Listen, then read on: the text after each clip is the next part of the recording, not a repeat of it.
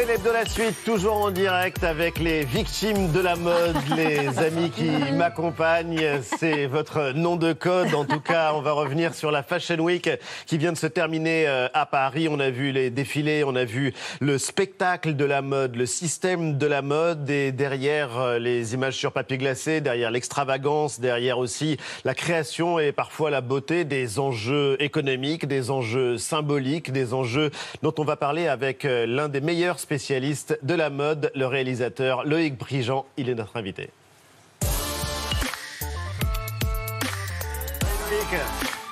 Et merci d'être avec nous. Bonjour. On vous a assis euh, au premier rang parce que dans un défilé, si on n'est pas au premier rang, c'est la mort sociale. Ouais, bah oui, oui, c'est vrai en plus, ouais. C'est terrible. Ouais. Les attachés de presse me montraient des. En plus, c'est horrible parce qu'il y a le Covid, donc on est passé de jauge de 1300 personnes à 300 personnes. Oui. Donc il y a 1000 personnes qui vous appellent en disant bah. Et c'est vrai que c'est important d'être. euh, Enfin, c'est important pour certaines personnes d'être au premier rang. C'est impensable, par exemple, D'être au quatrième. d'être au quatrième. c'est la Sibérie le quatrième. Bah oui, non mais quand on est Catherine Deneuve ou quand on est euh, Anna Wintour, on ne peut pas être au quatrième rang. Alors euh, vous allez nous raconter justement ce qui peut paraître superficiel, mais qui en dit tellement et il y a tellement d'enjeux passionnants derrière euh, ce qui se passe dans la mode que vous observez, dont vous êtes un passionné, mais sur lequel vous avez cet univers, vous avez un peu de recul dans Ouais, vaut mieux, ça aide. ça, ça aide. On l'a vu euh, dans les livres que vous aviez publiés. euh, J'adore la mode, mais c'est tout ce que je déteste. Euh, Ah ouais. C'était un recueil de citations anonymes et glanées dans les coulisses des défilés. C'était fantastique, c'est vrai. Les, les Ah, livres c'est hyper drôle, sur la mode ouais. sont fantastiques. Et on en verra un extrait tout à l'heure. Et donc, on parle de la Fashion Week qui vient de se terminer en vérité parce que la, monde, la mode ne s'arrête jamais, la Fashion Week ne s'arrête jamais. Il y avait deux Fashion Week. Alors, pour ça. que tout le monde comprenne, d'abord, une Fashion Week prête Homme. à porter homme. Masculin.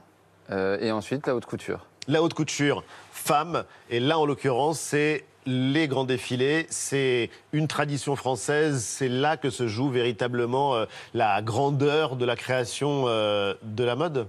C'est vraiment les défilés les plus élitistes de haute couture. C'est des robes qui peuvent aller jusqu'à 500 000 euros. 500 000 euros pour une robe. Ouais. Parce que si c'est très brodé, Bah, tu n'en auras pas. Non. c'est, euh, enfin, les prix sont vraiment fous en haute couture. Il faut compter 15 000 euros la chemise blanche. Quoi. C'est 15 000 vraiment- euros la chemise blanche. euh, vraiment, Pourquoi euh, Non, mais on va en parler parce que c'est vrai qu'il y a des enjeux économiques, il y a aussi des enjeux euh, artisanaux, des enjeux de création euh, tout court, et puis il y a euh, ce qui peut paraître complètement extravagant, déconnecté euh, de la vie réelle. On a vu euh, des grandes maisons qui euh, se sont réunies pour des spectacles hors normes. Vous allez nous dire euh, quelques-uns de, de vos temps forts, mais à quoi ça sert une Fashion Week, tout simplement? La Fashion Week, à quoi ça sert? Bonne question. Ben, c'est le moment où les maisons montrent ce qu'elles ont en stock. Donc, euh, qu'elles montrent leur créativité, leur capacité à se réinventer, à éblouir. C'est un moment, euh, c'est des moments coup de poing aussi, Oui. où, on- où il faut vraiment avoir un impact euh, le plus mondial possible. euh, pas que sur Facebook, sur TikTok, sur Instagram, sur tous les réseaux sociaux. Il faut vraiment. vous parlez d'al- d'algorithme, il faut vraiment impressionner l'algorithme, quoi. Et impressionner le monde entier, ou en tout cas les happy few du monde entier qui sont capables de s'offrir ces robes, justement, euh, notamment à à 500 000 euros. Mais qu'est-ce qui a marqué euh, cette Fashion Week en particulier pour vous? Qu'est-ce qui a marqué cette Fashion Week Euh, ben, euh, le, le Covid et donc des moins de moins de gens euh, moins de gens dans les défilés, mais quand même des et puis le, le, le jeu subtil. Moi, je m'amuse toujours à regarder qui est au premier rang et tout ça. Donc là, c'est l'arrivée des TikTokers. Donc il y a des, des gamins de 18 ans américains euh, qui pèsent très très lourd apparemment dans, dans, dans un nouveau game. Oui. Et euh, Anna Wintour fait moins peur tout d'un coup aux attachés de presse. Ça c'était assez drôle à voir. Le diable qui s'habillait en Prada en l'occurrence et qui était la maîtresse de la mode a perdu euh, donc euh, de son pouvoir. Vous allez nous expliquer pourquoi Parce qu'il y a une révolution aussi en cours euh, dans la mode et c'est un enjeu industriel majeur puisque c'est euh, l'un des secteurs, le luxe et la mode, où excelle la France, où les plus grands groupes sont français. On en parle, Loïc Prigent, juste après vue.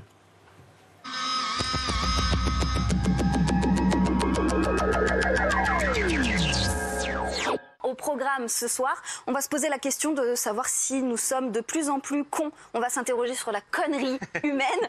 La meilleure émission, c'était celle avec Éric Zemmour, globalement, ou celle avec Jean-Luc Mélenchon? Celle de la dernière fois ou celle-là? Franchement, c'était assez différent. Dans le show, je pense que celle-là était, euh, plus dans le show. Donc, euh, c'est vrai que pour les téléspectateurs, ils ont vu un vrai show hier. Moi, je l'avais dit avant. Euh, c'est vrai que c'est un spectacle, les deux. Voilà.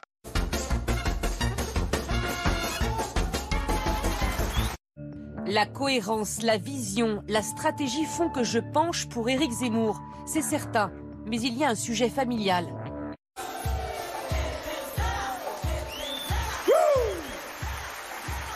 Marion Maréchal se sent plus proche de l'ancien journaliste. Une certitude, elle ne soutiendra pas sa tante, ce que cette dernière dit vivre comme une blessure personnelle. Je pense que si je vous disais que ça me touche pas, personne ne me croirait. Voilà, donc euh, j'ai j'ai avec Marion une histoire particulière parce que je, je l'ai élevée avec ma sœur euh, pendant les premières années de sa vie, donc euh, évidemment euh, c'est brutal, c'est violent, c'est difficile pour moi. On Son imagine, vous êtes pris dans une avalanche, Je suis prise dans c'est une la avalanche, panique, c'est la panique. et là vous faites Voilà, normalement, je fais. Ah oui À l'origine, c'était une blague lancée sur un tournage, alors que l'Italie ne parvient pas à désigner son nouveau président. J'ai fait plus de bien aux Italiens que tous les politiciens. Mais après cette vidéo Instagram, Rocco Siffredi a reçu tellement de messages de soutien qu'il y croit.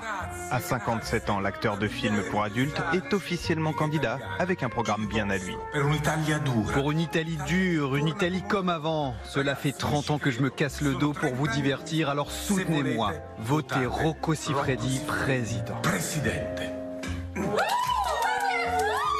Est-ce que cette éruption, alors c'est ces taches que vous voyez un peu blanchâtres, est-ce que A, elle correspond à une allergie cutanée?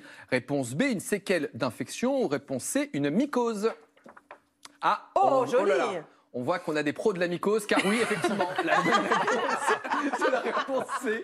À 4000 années-lumière de la Terre, un objet inconnu incroyablement brillant a été découvert dans la Voie lactée, jamais vu selon des astronomes australiens. L'économie de la France préservée malgré la crise, la croissance a augmenté de 7% en 2021, un chiffre à relativiser bien sûr après avoir plongé de 8% en 2020 et c'est tout de même la plus forte croissance annuelle enregistrée depuis 52 ans en France et l'une des plus importantes d'Europe.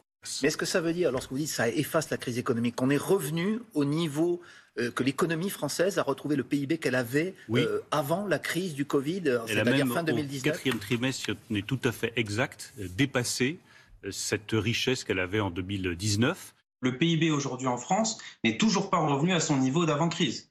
Donc c'est quand même euh, une affirmation, de mon point de vue, douteuse sur le plan statistique, d'affirmer que la crise est effacée, euh, que la crise est passée. Ce n'est pas le cas. Notre PIB ne s'est pas encore rétabli à son niveau d'avant-crise. Acheter une chambre en maison de retraite, un business en expansion constante depuis 20 ans et un investissement rentable avec des rendements annuels de 4 à 6% Mais ce placement pose des questions éthiques, car cette manne financière cache parfois une réalité inacceptable pour les résidents et pour les soignants, en cause la recherche permanente d'économie. Cette étude à présent qui devrait alerter nos sociétés modernes, serons-nous un jour tous myopes? Cette pathologie touche de plus en plus de jeunes, en cause les écrans, mais aussi, vous allez le voir, le fait pour beaucoup de vivre en ville. En Asie, 9 lycéens sur 10 portent déjà des lunettes. Et ils sont toujours en infériorité numérique, les Suédois Il est perdu ce ballon Yannis Len, allez Il y a 10 secondes pour aller égaliser Allez chercher la prolongation, Fabregas Mais non, il a arrêté. Oh, Il a incroyable arrêté, Fabregas, il avait le but de l'égalisation au bout du bras et Panica, comme Gottfriedson, Oh là là. vient sauver la Suède. Quel fan match Bonsoir ma fille.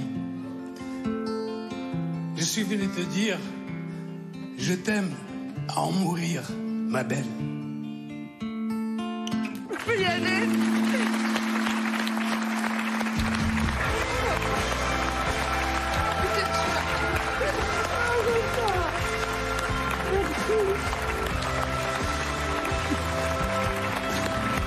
On est dans une émission, il y a beaucoup de sentiments, d'émotions. euh, moi, quand je me sens pas bien, euh, je, je trouve ça pathétique. Je suis désolé pour vous. Je trouve, moi, je trouve. Mais c'est c'est quand je me sens pas bien, je suis très, très dur, très, très sévère. Je supporte pas quand l'autre est content, quand l'autre est heureux. C'est super. je- par exemple, quand je suis chez moi et que je regarde votre émission et que ça pleure, je trouve ça ridicule. je trouve ça. Ça me ri- dérange pas.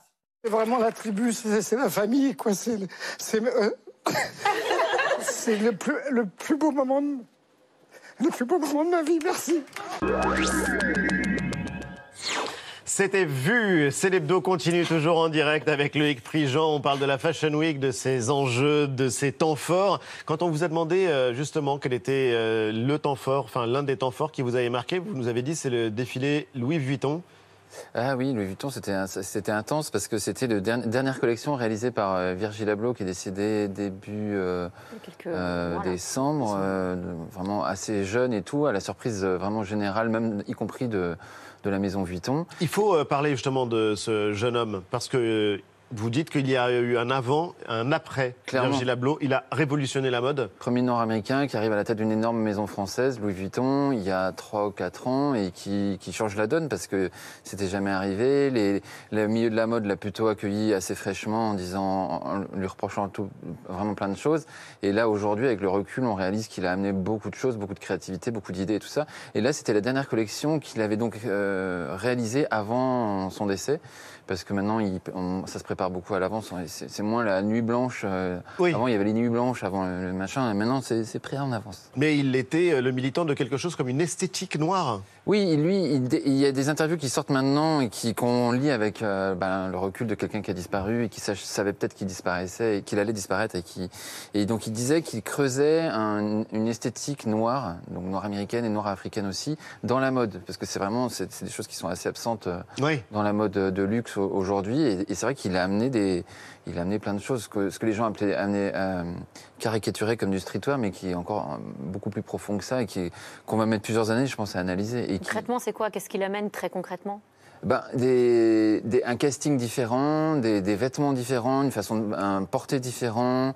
Et, euh, urbain plus proche des gens euh, qu'on peut voir dans la rue, c'est ça? Oui, et même des, des, des choses proches de, de, de, son esthétique à lui, de sa famille, des tissus qui viennent, euh, qui sont, qui viennent d'Afrique ou des, des, choses qui viennent d'Amérique et tout ça. Et c'est ça qui est passionnant, c'est qu'il y a des questions esthétiques, politiques. Vous dites que sa vie, c'était un scénario qui est comparable à celui du, du magicien d'Oz. Et puis, euh, vous dites aussi que l'un des autres temps forts même un moment exceptionnel pour vous citer de la Fashion Week, c'était le défilé Kenzo avec une euh, quasi-émeute Décrivez-nous ça. Ah, une quasi, une émeute dans la rue, euh, la sortie, quand Kanye West euh, est sorti. le rappeur Le rappeur Kanye West sort et c'est genre.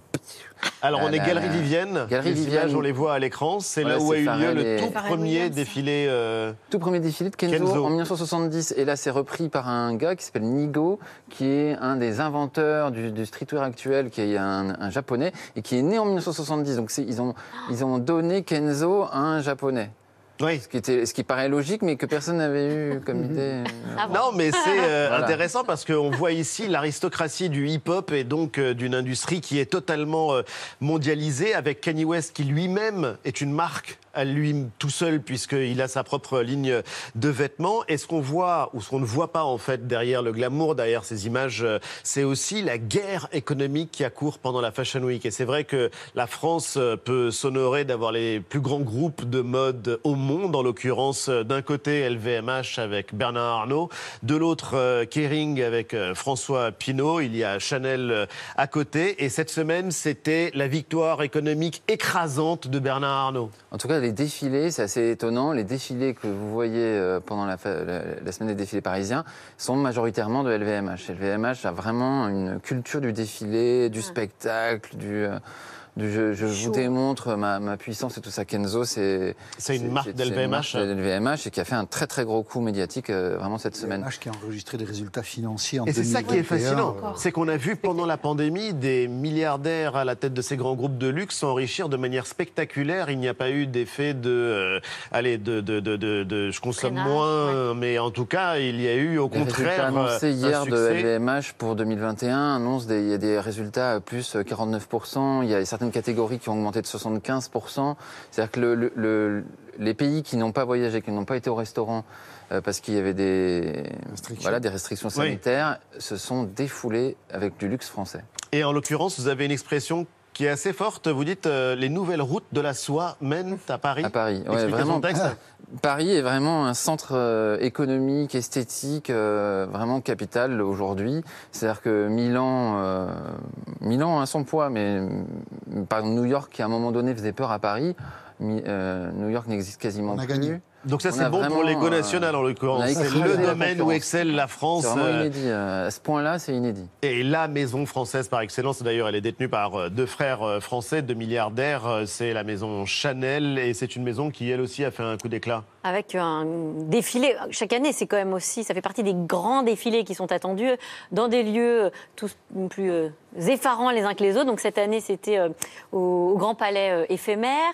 Euh, et un moment euh, assez spectaculaire, ouverture des festivités qu'on va voir euh, là. Et on voit arriver sur le catwalk la princesse euh, Charlotte Casiraghi à cheval, Qui n'est pas princesse, mais qui était à cheval. qui était à cheval. Entrée majestueuse, on la voilà, dans un silence quand même émerveillé de tous ceux qui sont autour d'elle. Une façon aussi de rendre hommage à la fondatrice de la maison qui, euh, Gabrielle Chanel, grande admiratrice de l'univers euh, équestre. Beau moment de, spectacle, l'occasion de rappeler quand même, et on le voit là, que pour le coup, les défilés, vous aviez commencé un peu à le dire, c'est aussi euh, finalement une, une œuvre artistique à part entière. Ouais, et pour le coup, voilà, c'est une performance. Là, le décor, la scénographie euh, est imaginée par l'artiste contemporain euh, Xavier euh, Veillant. Et euh, on voit, bon, ce- par exemple, Charlotte qui part au galop sur son cheval. On voit que tout ce travail de la scénographie, de l'œuvre artistique, peut-être parfois dépasse même ce qui est proposé ensuite. Ça, c'est très important pour les marques de finalement faire des propositions qui marquent les esprits et qui se démarquent à tout prix des autres. Bah, C'est vraiment l'idée de quelque chose d'immersif qui accompagne la collection, qui crée un discours, qui crée du buzz, qui fait qu'on peut parler de la collection avec euh, plein de plein d'éléments narratifs euh, très concrets en fait. Vous, vous y étiez? Oui, j'ai eu peur avec le galop, moi. Parce que, Oui, bah, ça, en on fait, peut On est l'imaginer. sur du bois et il s'est creux en dessous, donc c'est comme était sur une grande guitare. Donc un cheval au galop, ça- moi j'ai eu très peur. Que ça Il s'est- s'est que ça emballé et s'effondre. tout. Alors qu'elle est super pro, apparemment il y avait zéro danger, mais quand même, moi j'ai eu. Moi, ça oui, non, c'est une excellente cavalière, mais. Je euh, m'attendais pas. Je... Ah. Combien de temps ça dure un défilé?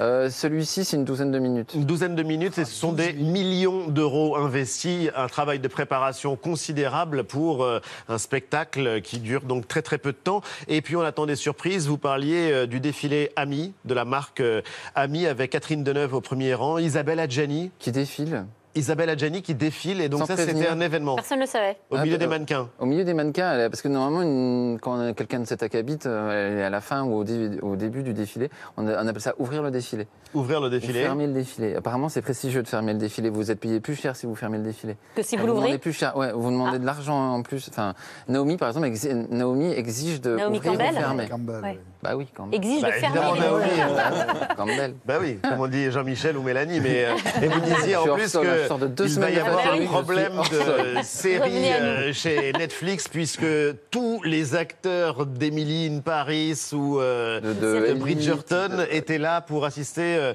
à ce à ce défilé. Qui fait euh, la mode aujourd'hui? Les TikTokers, Les TikTokers? Les acteurs, Ouais. les actrices. Les chanteurs. Les chanteurs, les rappeurs, les gens qui. Donc, et, et du coup, tout ça de maintenant est assez relativement monétisé. Euh, Relativement, euh, on peut dire que c'est un euphémisme en fait. Oui, voilà, c'est c'est même euh, monétisé. une machine à C'est-à-dire que cash. Le modèle de Catherine Deneuve que Catherine Deneuve invente avec Yves Saint Laurent à partir des années 60, où elle, devient vraiment quelqu'un qu'on voit systématiquement au premier rang du défilé, qui est systématiquement en coulisses, qui se prête au jeu des interviews euh, avec les, les médias du monde entier pour dire ce qu'elle a pensé, et, et elle le fait très intelligemment, Catherine Deneuve. en plus. Ah bah, ça d'ailleurs, vous avez réalisé un film avec elle et c'est assez génial parce que ça fait la transition avec euh, un truc qui nous a, nous, euh, Parce que- scotché. Eva. Bah, parce que bon, on aime votre regard évidemment acéré sur, euh, sur la mode et votre côté un peu facétieux quand même, Euh, parce que depuis des années vous êtes quand même un fin observateur de ce qui se passe sur les podiums, mais vous savez tout des coulisses, vous écoutez tout, vous voyez tout et vous notez tout surtout. Vous balancez vous tout. marrez, Et vous balancez marre. tout. Et vous balancez tout, vous moquez gentiment de, de celles et ceux que vous croisez au défilé, c'est assez jubilatoire. Euh, ce sont vos brefs de comptoir à vous, en fait, hein, en quelque ça. sorte. Florilège de ces petites phrases lues par Catherine Deneuve pour un programme court diffusé sur Arte. Tu dis pas rose, tu dis grenadine claire. C'est pas blanc, c'est plâtre. Non, c'est pas tout à fait blanc. C'est vapeur. Oui, elle se parfume énormément. On l'appelle le Sephora a explosé. Attention, hein, le sol est glissant à cause du champagne. J'étais à son enterrement. Il n'y avait que des princesses italiennes et des masseurs. Arrête de penser logique, pense mode. Si les photos sont nettes, c'est que la soirée était ratée. Oh, le défilé était génial. Ces stagiaires ont un talent fou. J'adore cette mannequin. On dirait qu'elle va parler. Elle s'habille en Dior de chez Zara. Tu veux un cookie? Non, je suis en Versace. Tu veux du champagne? Ah non, merci, ça me rappelle trop le boulot. Je sais pas comment tu fais. Moi, si je m'entendais, je me détesterais. Alors on dit pas on dit géniale. grenadine. Et vous, vous nous racontiez Claire. Grenadine claire, il y a deux nouvelles couleurs que vous Euh, avez J'ai entendu. euh, c'était pas jaune, c'était pollen. Ah, pollen. Pollen Ouais, pollen. D'accord. Et c'était pas gris, c'était éteint. E E-T-A-I-N. Éteint. D'accord. Et alors, non mais tout est vrai, toutes ces phrases, vous les avez vraiment entendues. Ouais, ouais, ouais, heureusement, ouais, mais ouais, parce que c'est ça qui fait aussi que je tiens, Euh, parce que je me marre. Enfin, c'est drôle. Vous quoi. n'en avez pas inventé, c'est la question. Non, non, non, non. Vous n'êtes pas il y en a une que j'ai prononcée. Il n'est pas dans- journaliste. Dans l'eau qu'elle a dit. Ah, il y en a une que vous avez Je l'ai dit. prononcée. Mais sinon, bah oui. Oui, c'est ça. À un moment donné, on n'est pas non plus. euh, Laquelle? le, truc du champagne. Ah bah oui. Le truc du champagne. on me proposait du champagne et à un moment donné. Les gens se reconnaissent dans vos phrases ou pas? Oui, oui, oui, bah, je le note devant eux, hein, je me marre. Enfin, je, D'ailleurs, la phrase sur collier, euh, le champagne, je l'ai perdu. Qu'est-ce que c'est, Eva? Euh, Non, non, pas de champagne, ça me rappelle le boulot. Pas de champagne, ça me rappelle le boulot. C'est quand même une phrase absolument extraordinaire. Et euh, ça cache donc euh, il y a malgré tout la mode qui peut être politique. Il y a des maisons qui essayent de nous faire réfléchir, en tout cas à travers leur spectacle. Vous parliez euh, d'une marque, euh, tiens, qui appartient à quel groupe? Valentino, oh là là, la colle a un truc. Mais pas à Kering ou à LVMH. Et l'OEV, qui appartient à LVMH. Ouais. Mais je dis un truc parce qu'il y, a des- il y a quelques maisons, une notamment italiennes, qui, qui appartiennent à des espèces de. Ça doit être un truc de. Valentino pas, appartient au. Qatar. Voilà. Mais là, on parle de l'OEV, C'est pas poli. le défilé l'OEV homme. Ah, c'était génial ça. Bah, L'OEV Homme, c'est vraiment bien parce que c'est c'est une marque qui est espagnole, qui est, qui est détenue par LVMH. Ils y ont mis un Irlandais très allumé qui s'appelle Jonathan Anderson, qui est vraiment assez génial et qui fait. euh, en fait, je pense qu'il veut qu'on se frotte les yeux en regardant son truc. Donc là, c'est des, c'est des les drains déviés qui se retrouvent sur euh, imprimés ou même en sur les, sur les vêtements. On le voit l'idée de l'inspi, c'est ce que tu vois en premier le matin en crachant ton dentifrice, donc le drain de, de l'évier. Moi, mon idée, c'est peut-être pas qu'il mal. veut, il veut liquider le, le- le- les virus et tout ça, un truc qui, qui, qui permettrait d'évacuer. Et donc, ça donne ce genre de création assez. euh, moi, je trouve ça génial. Ça m'a éclaté. Bah, en tout cas, c'est drôle. C'est quasiment Oui, voilà, ouais, Marcel et- Il y a des gens qui, qui achètent ça. Oh oui, je crois que ça Très, marche très bien. Oui, ah bah oui, c'est Ah pas bah grave, l'OEV, oui, pas ça gratuit. marche très très bien. Les Mais en l'occurrence, euh, les drains d'évier aussi. C'est Et... une bonne idée, ça bip aux aéroports, moi j'adore. j'adore. Si- si- si- être riche et avoir cet humour-là, moi j'ai une C'est bonne vrai. combinaison. Et être en plus écolo et faire du greenwashing, c'est encore Oui, mieux, cas de- Antoine.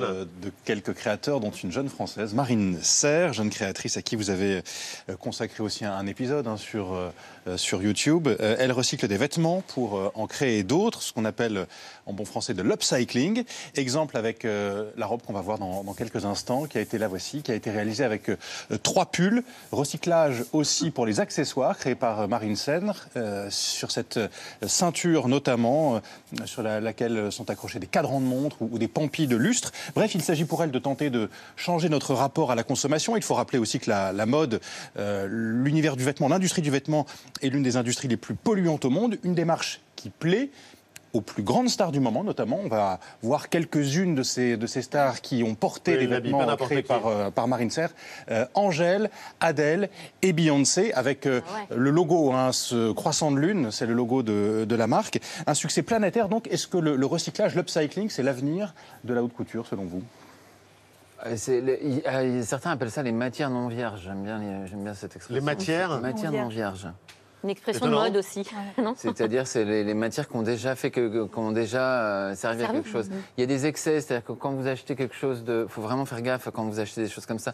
Il y a des tissus. Enfin, des robes à 500 000 euros, ça nous arrive assez Ah, rarement, pas je très. Non, mais ça, c'est- ça coûte pas 500 000 euros. Non, non, mais ça, je plaisante en ouais, ouais. l'occurrence. euh. Euh, non, non, mais c'est vraiment l'avenir. Il Toutes les jeunes marques qui se, qui se créent aujourd'hui ont tout un discours euh, vraiment où il y a Écolo. ouais, éco-responsabilité. euh, elle est vraiment ancrée dans le cerveau de la génération qui est en train d'arriver ou qui est déjà arrivée. Donc Ça, euh, il y a une mutation malgré tout Parce à l'œuvre.